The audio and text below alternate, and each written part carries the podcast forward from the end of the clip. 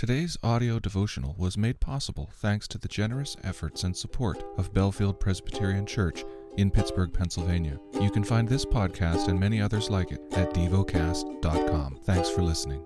The lesson is from the book of Micah. Micah chapter 6 Hear what the Lord says Arise, plead your case before the mountains, and let the hills hear your voice.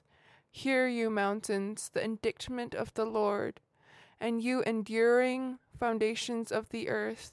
For the Lord has an indictment against his people, and he will contend with Israel. O my people, what have I done to you? How have I wearied you? Answer me. For I brought you from the land of Egypt and redeemed you from the house of slavery, and I sent before you Moses, Aaron, and Miriam. O my people, remember what Balak king of Moab devised, and what Balaam the son of Beor answered him, and what happened from Shittim to Gilgal, that you may know the righteous acts of the Lord. With what shall I come before the Lord, and bow myself before God on high? Shall I come before him with burnt offerings, with calves a year old? Will the Lord be pleased with thousands of rams, with ten thousands of rivers of oil? Shall I give my firstborn for my transgression, the fruit of my body for the sin of my soul? He has told you, O man, what is good.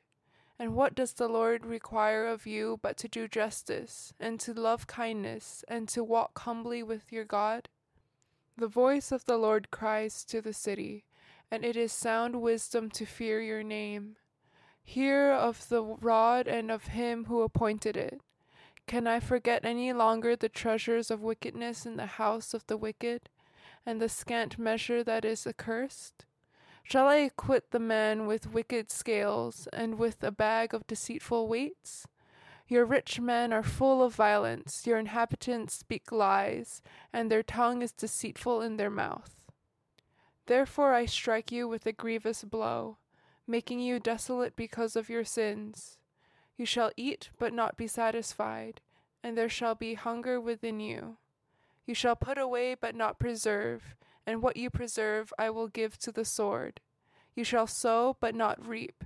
You shall tread olives, but not anoint yourselves with oil. You shall tread grapes, but not drink wine. For you have kept the statutes of Omri and all the works of the house of Ahab, and you have walked in their counsels, that I may make you a desolation, and your inhabitants a hissing. So you shall bear the scorn of my people. Meditate and dwell on what you're paying attention to in God's Word. How has it connected with your heart or mind?